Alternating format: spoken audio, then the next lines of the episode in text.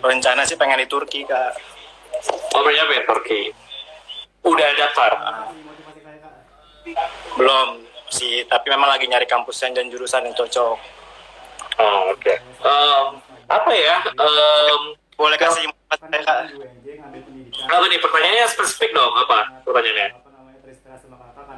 supaya saya semangat studi ke luar negeri deh karena saya Oh, oke. kan kemarin di UNJ pendidikan dan saya sangat eh, apa namanya terinspirasi sama kakak karena kakak kan juga pendidikan juga.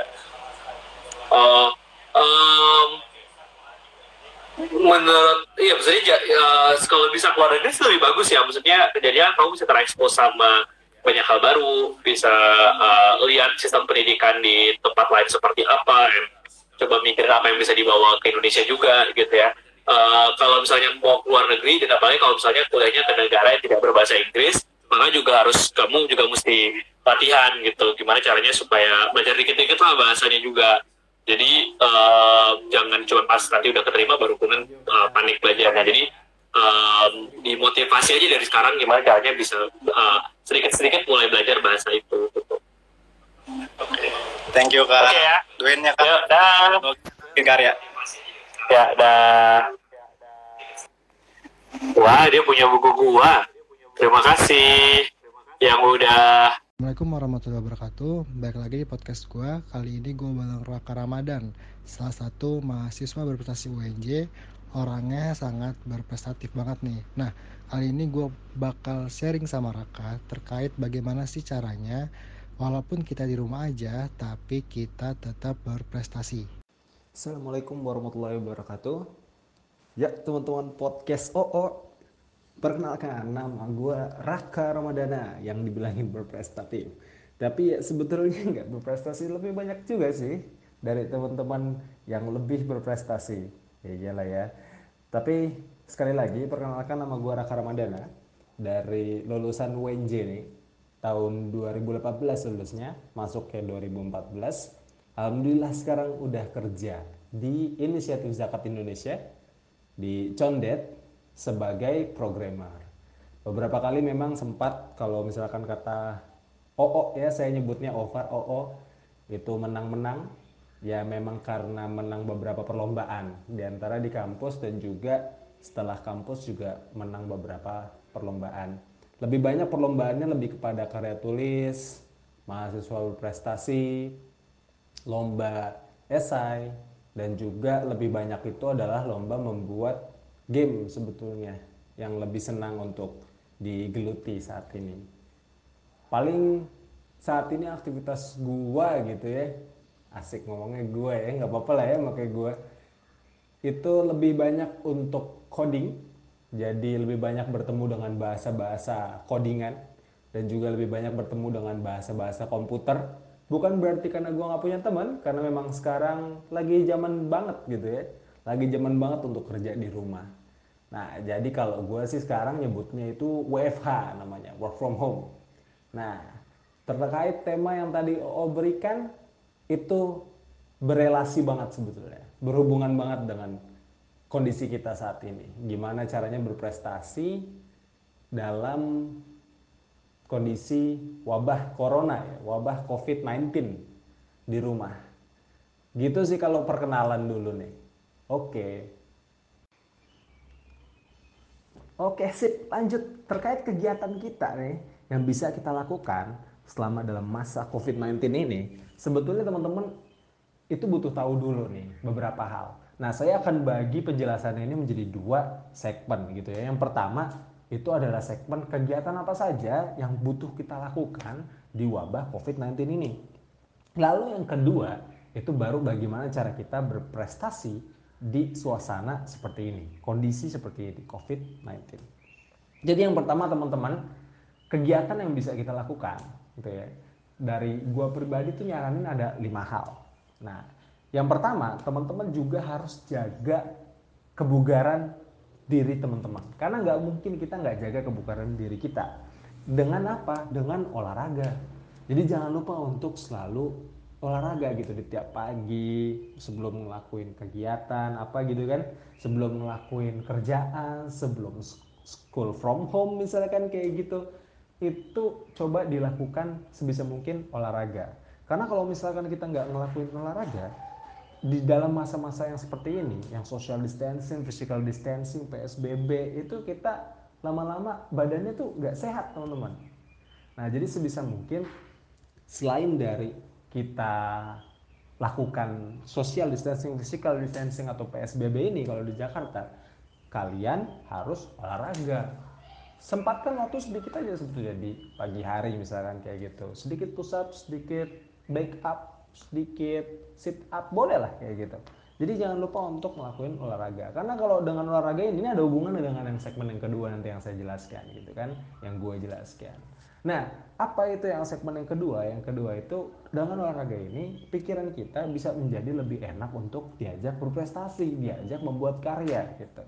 Nah, itu jadinya untuk yang segmen pertama, poin pertama. Nah, poin yang kedua, teman-teman jangan lupa juga untuk menjaga diri teman-teman dengan cara kayak gimana? Konsumsi vitamin, ya. Selain dari olahraga tadi rawat diri kita gitu kan Habis itu mandi yang benar, mandi yang teratur, makan juga yang benar, makan yang bergizi. Karena kalau misalkan kita nggak dapat gizi tersebut, asupan gizi tersebut, lama-lama otak kita juga mikirnya jadi mumet juga nanti lama-lama. kalau misalkan kita udah mumet tuh udah susah itu kalau misalkan dibuat berprestasi, wah udah susah. Nah caranya makanya teman-teman harus jaga diri kita masing-masing kalau misalkan anak-anak kosan kan wah dia udah susah banget tuh tiap hari makannya kan. Wah kalau udah ketemu nggak ada nasi misalkan kayak gitu lama-lama tujuannya indomie pop mie misalkan. Nah itu udah nggak sehat tuh. Jadi sebisa mungkin makan tuh nasi masak gitu. Gue juga sekali-kali masak lah. Masak apa sih? Ya bisa lah masak telur nasi kecap gitu. Tapi ya intinya itu bisa buat kita lebih bergizi aja dibandingkan kita mengkonsumsi makanan siap saji misalkan kayak gitu atau makanan-makanan yang menggunakan pengawet. Terus yang ketiga, tadi itu yang kedua jaga diri teman-teman, ya. Jaga bugaran atau vitalitas juga teman-teman. Habis itu yang kedua itu adalah membaca dan menulis. Ini berhubungan banget dengan segmen kedua nanti, yaitu adalah berprestasi. Nah, membaca dan menulis ini, kalau misalkan teman-teman punya banyak buku, teman-teman ada buku yang belum selesai dibaca, di masa-masa seperti ini, maka dibaca tuh. Nah, kalau udah dibaca, setelah dibaca di review ditulis tuh. Ditulis ditaruh di blog gitu kan. Terus nah pas ditaruh di blog itu kita secara tidak langsung melatih diri kita untuk menulis. Ketika kita udah bisa menulis nih dan udah gampang juga membaca oh nanti kalau berprestasinya uh gampang banget teman-teman. Jadi sebisa mungkin dan membaca dan menulis ini jadiin hobi. Kalau misalkan Rasulullah aja misalkan nggak bisa baca gitu kan. Tapi diminta sama malaikat gitu kan. Diminta untuk ngapain baca dan menulis gitu. Nah, ketika udah bisa baca dan menulis gitu kan bahasanya, nanti insya Allah kita nih di masa sekarang itu akan lebih mudah untuk berprestasi. Nah, kalau misalkan itu tadi yang ke satu, dua, tiga. Nah, kalau yang keempat, nah selain dari kita membaca dan menulis, kita juga harus juga misalkan merapihkan apa saja yang ada di contoh lah kamar kita misalkan kayak gitu. Atau rumah deh atau atau kontrakan deh. Jadi sebisa mungkin teman-teman ngerapihin tuh. Uh, entah bersih bersih kah entah setrika kah entah nyuci kah. Pokoknya pekerjaan rumah dah gitu. Jangan sampai ditinggalin aja gitu. Ini kegiatan ini kalau misalkan kita nggak ngelakuin ini lama-lama pikiran kita waduh cucian gue belum dikerjain nah jadi kita jadi susah tuh untuk berprestasi. Jadi itu dulu tuh teman-teman rapihkan barang-barang teman-teman sendiri. Kalau misalkan enggak kita gitu ya lo gua semua orang yang mungkin nanti ada di covid ini itu susah buat berpikiran gitu. Karena kenapa? Wah karena dia dipikirin dengan beban untuk merapikan barang-barang dia terlebih dahulu. Jadi sebisa mungkin rapiin lah barang-barangnya gitu. Jangan sampai berserakan di mana-mana. Kalau rapikan enak. Nah kita pengen berprestasi enak gitu. Bau ruangannya harum enak juga. Jadi nyaman gitu kan Nah, terus yang lanjut yang kelima itu adalah membuat karya dan juga mengerjakan hobi teman-teman. Maksudnya gimana membuat karya dan mengerjakan hobi dijelaskan dalam satu penjelasan atau satu kalimat gitu. Karena kalau misalkan teman-teman melakukan atau membuat karya yang itu bukan hobi kalian, itu bakal susah. Jadi sebisa mungkin misalkan contoh nih, uh, gue gitu ya gue suka main game gue suka nonton film dan sebagainya kayak gitu. Nah gue pengen buat karya dari hal-hal seperti itu. Gimana caranya? Zaman sekarang tuh udah gampang kalau misalkan kita mau ngedit atau kita mau buat game. Misalkan tuh ada tuh softwarenya perangkat lunaknya banyak. Tinggal kita belajar. Nah bagi yang suka film juga bisa juga belajarnya kayak gimana? Lakuin hobi. Oh iya nonton. Misalkan seri apa gitu kan? Sekarang kan banyak banget TV seri yang keluar tuh teman-teman nonton tuh TV serinya belajar belajar apa? Bahasa Inggris. Ada juga misalkan contoh nonton seneng apa? Gue suka nonton drama Korea. Bisa juga belajar bahasa Korea dari drama Korea itu. Jadi itu kegiatan dibuat jadi bermanfaat. Apa pun kegiatan teman-teman diambil poin manfaatnya lalu dimaksimalkan. Ini yang dimaksudkan dengan karya dari hobi teman-teman.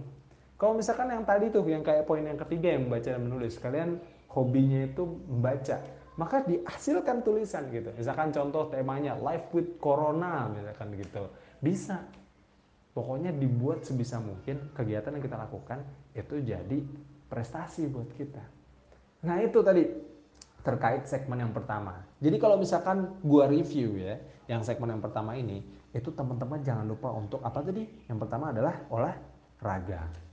Lalu yang kedua, jangan lupa untuk jaga diri teman-teman, pakai vitamin atau apa pun itu. Pokoknya rawatlah diri kita. Jangan sampai sakit. Nah, itu dulu yang terpenting karena COVID ini penyakit gitu. Terus yang kedua, eh sorry, maksudnya yang ketiga, jangan lupa untuk membaca dan menulis di waktu-waktu lenggang kita. Mau ngerjain apa pun, baca, tulis, baca, tulis, baca, tulis.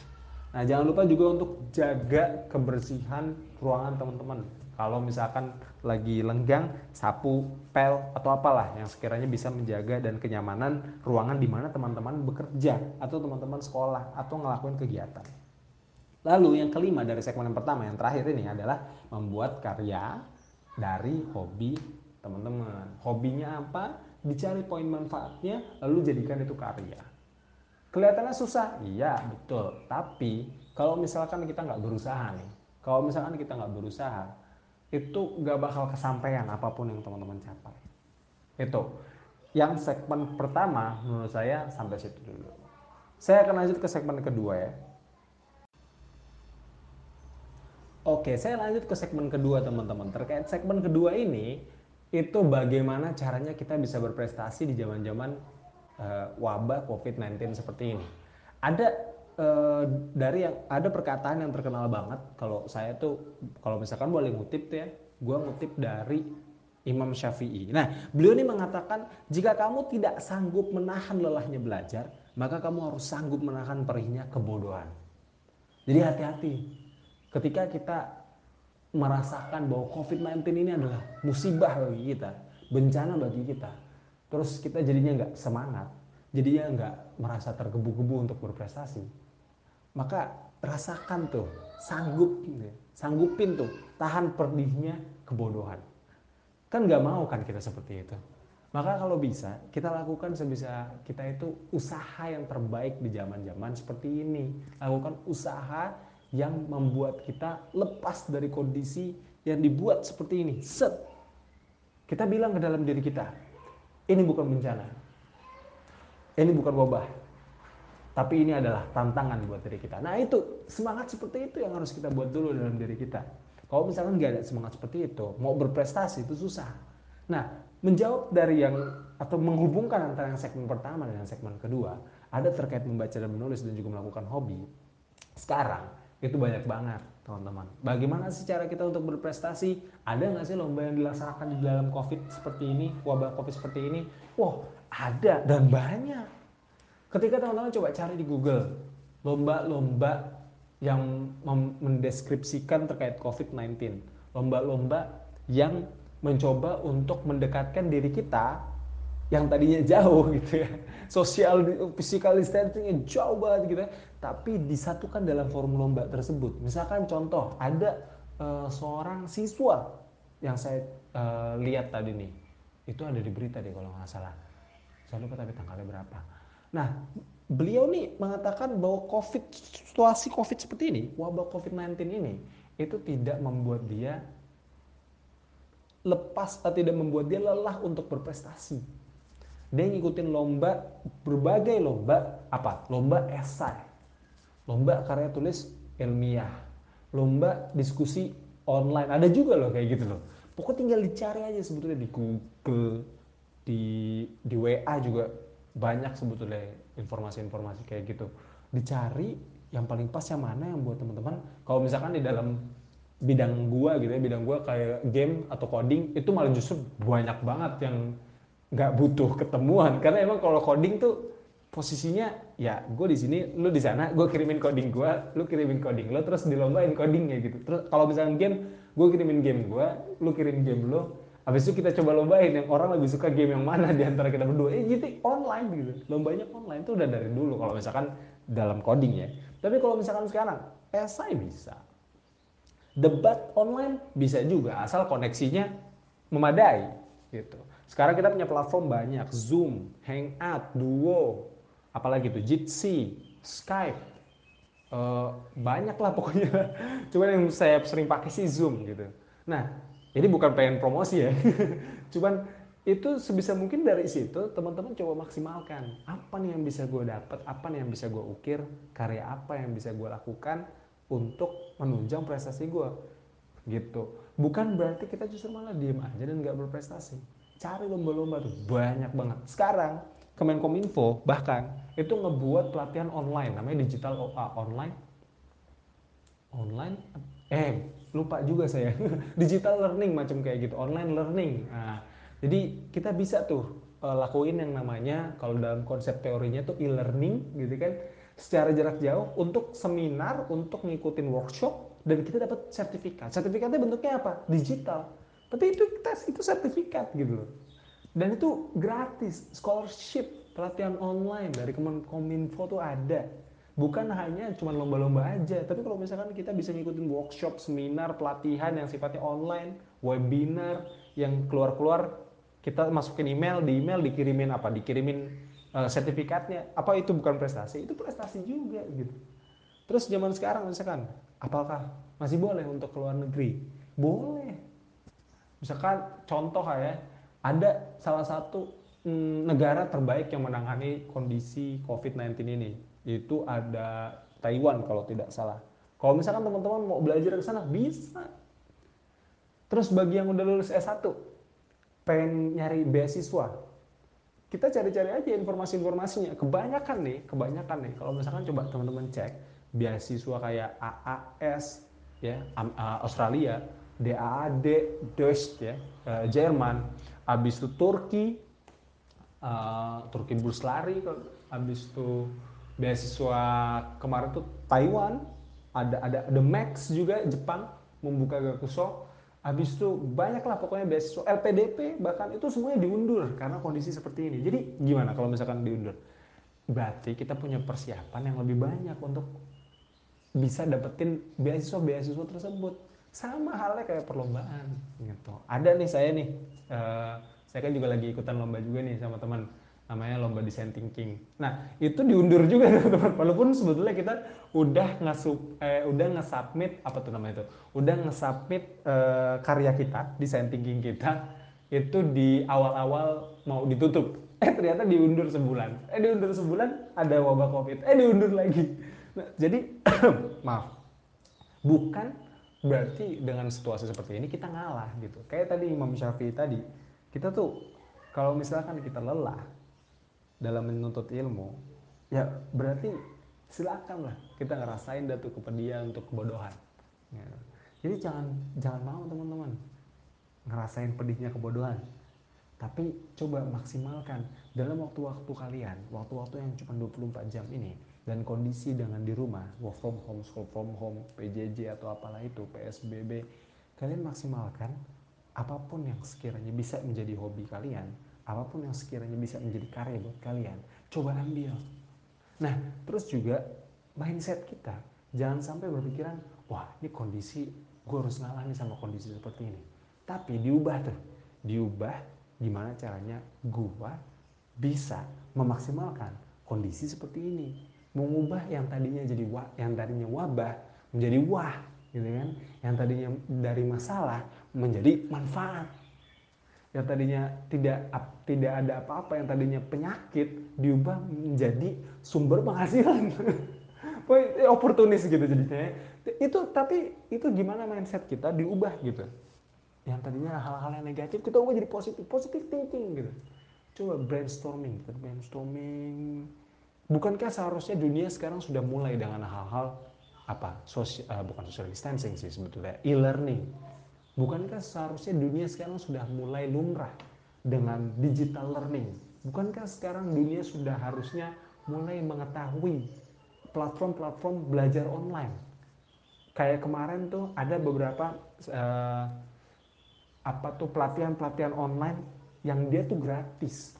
Terus ada juga provider-provider yang mengadakan atau menyediakan program gratis kuota gratis buat kita belajar coba apa kurang kurang potensial apa itu eh, fasilitas-fasilitas yang diberikan sama mereka. Ambil fasilitas itu gitu. Jadi dimaksimalkan. Kalau misalkan kita tidak mau memaksimalkan itu maka habis sudah. Kita kalah dengan kondisi wabah COVID-19 ini. Gitu kira-kira teman-teman. Mungkin kalau misalkan tektokan sama abang kita nih abang Oo silakan. Kalau misalkan mau tektokan nanti coba kita tektokan untuk di podcast ini. Gitu sih kira-kira. Itu kalau misalkan dari gue gitu ya.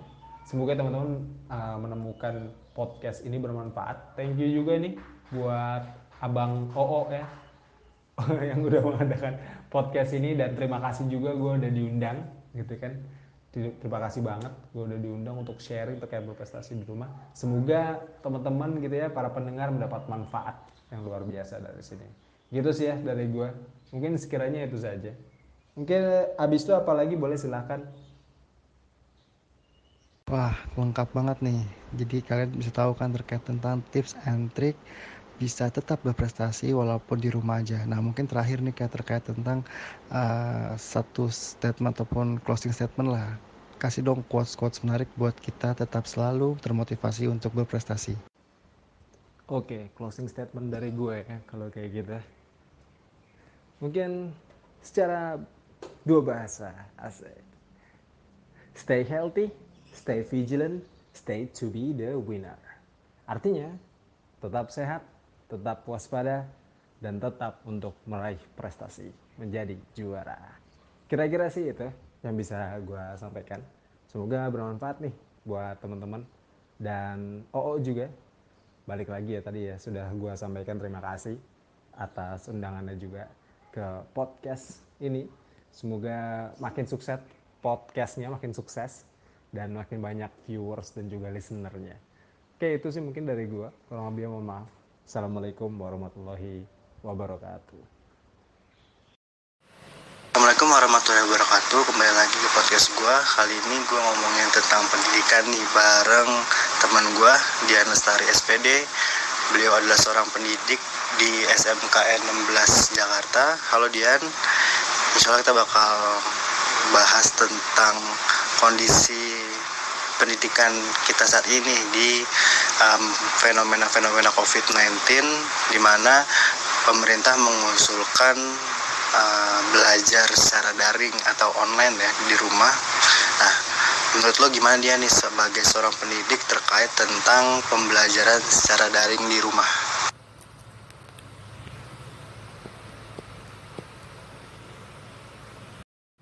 Iya, halo, oh, oh, terima kasih sudah diundang di podcast yang luar biasa ini. Kalau menurut uh, aku pribadi sih sebagai teacher terkait dengan belajar dari rumah ini ya, kalau dibilang um, banyak suka atau dukanya, kalau aku pribadi menurut aku banyakkan dukanya. Kenapa? Karena menurutku pembelajaran dari rumah ini adalah pelajaran yang belum efektif oh gitu. Karena uh, pembelajaran dari rumah yang berbasis online learning ini sebenarnya itu uh, adalah pembelajaran yang dipaksakan gitu loh. Kata GTK pendidikan menengah pun ini adalah pembelajaran online learning yang dipaksakan karena melihat emang dari sisi gurunya dan dari sisi siswanya itu belum siap oh gitu. Jadi mereka eh, mau nggak mau sih harus siap nggak siap dalam keadaan yang darurat kayak gini memang harus menerima itu. Cuman kalau balik lagi kalau oh, misalkan nanya ke Dian sebagai guru as a teacher gitu ditanya banyak suka atau dukanya ataupun kekurangan atau kelebihannya ya Dian pikir kebanyakan duka dan kebanyakan kekurangannya karena faktor yang tadi Dian bilang tadi gitu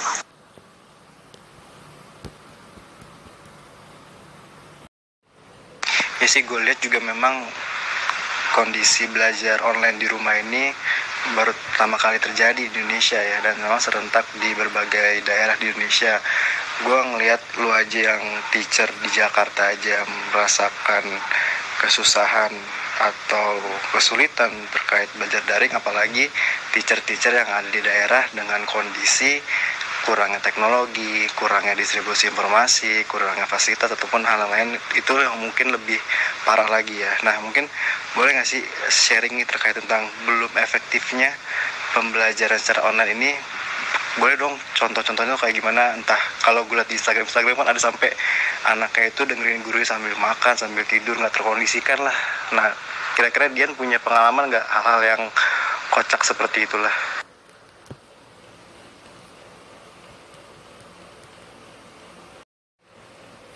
Ya kalau berbicara tentang em, pengalaman kocak ataupun gimana ya pasti ada lah. Kayak misalkan murid-murid bu mendingan nggak usah libur deh bu sekolah daripada online learning kayak gini karena tugasnya numpuk bu datang lagi datang lagi gitu kan ya. Materi materi cuma dikasih lewat PPT tanpa dijelasin oleh guru kitanya juga bingung. Dan untungnya dan mereka tuh bilang ya bu untungnya ada Google bu. Kalau nggak ada Google saya nggak bisa ngerjain apa-apa. It's mean kan berarti itu belum efektif banget ya. Itu kan namanya cuma ngasih tugas ya bukan pembelajaran gitu kan. Pembelajaran intinya adalah kan dua arah. Kemudian sebenarnya oh eh, pembelajaran online sendiri menurut eh, Dian pribadi ya menurut Dian pribadi ini bisa berjalan efektif oh sebenarnya.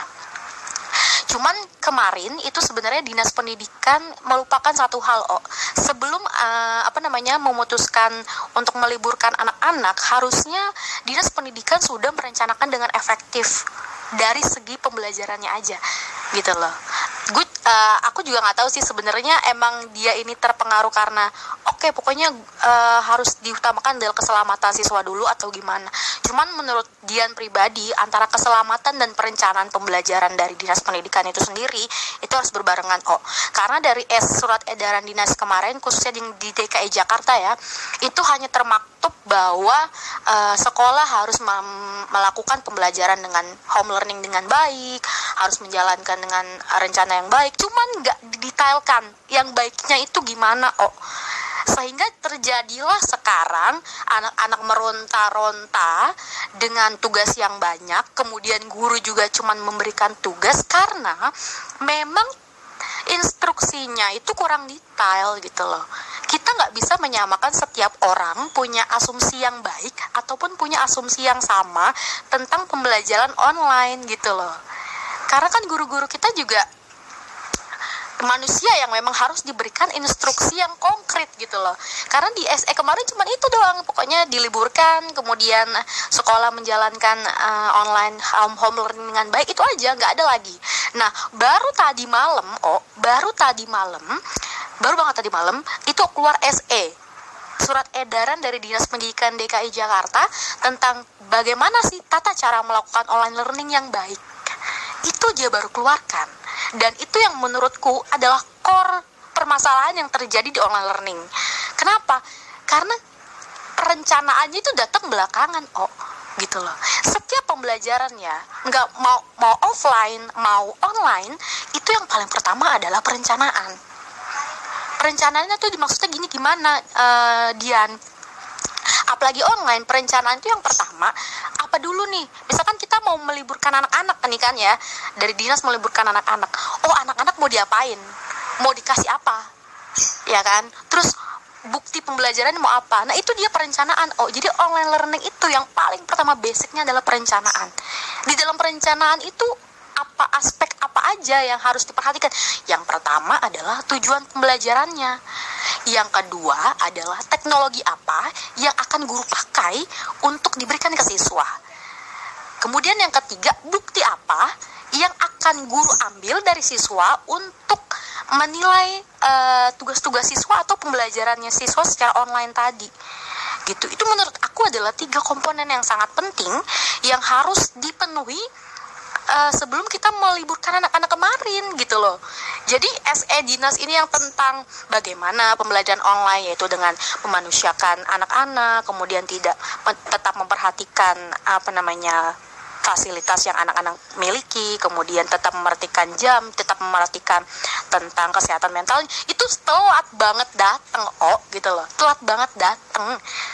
Anakku ya, anakku aku kelas nih, anakku loh ada yang sampai ngerjain tugas gitu kan ya, sampai ke warnet gitu loh, itu kan harusnya kita social distancing malah anak-anak keluar ke warnet gitu kan ya. Kita nggak tahu virus itu ada di warnet atau enggak ya kan? Harusnya anak-anak itu belajar di rumah. Tapi karena tugas yang tugas yang ini tuh sampai ke warnet cuman aku nggak bisa nyalahin guru yang ngasih tugas itu. Kenapa? Karena dari awal pun kita tidak punya asumsi yang sama untuk memberikan suatu tugas ke anak-anak gitu loh. Gitu. Jadi ya menurutku itu tadi balik lagi perencanaan yang baik pasti menjalankan efektivitas yang baik juga gitu loh. Jadi perencanaan yang sekarang ini telat banget datangnya. Terus yang kedua oh selama siswa libur kan guru ada beberapa hari belum libur kan ya? Nah di situ sekolah-sekolah itu uh, malah memberikan pelatihan media pembelajaran online. Menurut aku salah oh harusnya dia tadi kita dia merencanakan tujuan pembelajarannya materi apa yang mau dikasih kemudian bukti apa yang mau dikasihkan eh, yang mau diambil dari anak? Kenapa? Kok salah harus dalam tiga hari itu guru malam belajar media belajar? Menurutku salah. Salah. Kenapa? Kita waktu terbatas tapi kita harus belajar hal baru. Ya udah berarti solusinya adalah guru memaksimalkan media pembelajaran yang ia kuasai ya. Kemudian dia berfokus kepada materi dan tujuan pembelajaran apa yang akan diberikan ke anak itulah yang menurutku salah. Makanya uh, guru-guru uh, malah banyak yang terjanggal yang ter apa ya terhambat untuk melaksanakan pembelajarannya itu karena dia nggak bisa untuk me, mem, apa namanya mengoperasikan uh, aplikasi uh, pembelajaran itu gitu loh. Jadi itu sayang banget gitu loh sayang banget. Jadi mendingan ya kita uh, ibu ahli di misalkan menggunakan WA gitu kan ya. Ataupun ibu ahli membuat video terus ibu upload di YouTube ya oke. Okay. berarti pembelajaran kita adalah lewat WA ya kan? Diskusi kalau aku sendiri diskusi lewat WA dan YouTube kok. Jadi dan aku juga menggunakan email sama Moodle. Itu aja yang aku expert ya aku ngasih tugas soal itu. Kenapa? Karena aku udah nggak punya waktu nih untuk belajar media baru gitu loh. Aku juga fokus aja materi apa sih yang mau dikasih ke anak-anak. Itu sebenarnya yang core-nya itu di situ sih oh gitu. Kalau menurut aku ya balik lagi mau efektif atau enggaknya online learning ini ya kan walaupun secara kata GTK pendidikan menengah ini adalah online learning dipaksakan kalau misalkan uh, perencanaannya baik ya pasti uh, kesalahannya nggak terlalu besar lah gitu. Walaupun memang uh, alhamdulillahnya dari dari permasalahan ini kita bisa tahu bahwa uh, Indonesia khususnya gitu kan ya belum ternyata belum siap untuk melakukan online learning. Jadi hikmahnya adalah kita bisa evaluasi bersama dan kita bisa menilai kembali nanti oh berarti guru kurang di sini dan siswa kurang di sini. Karena siswa sendiri kalau mau melakukan pembelajaran online yang terpenting adalah kemandirian dan komitmen dari siswa itu sendiri. Oh gitu. Gitu sih oh kalau menurut aku. Panjang ya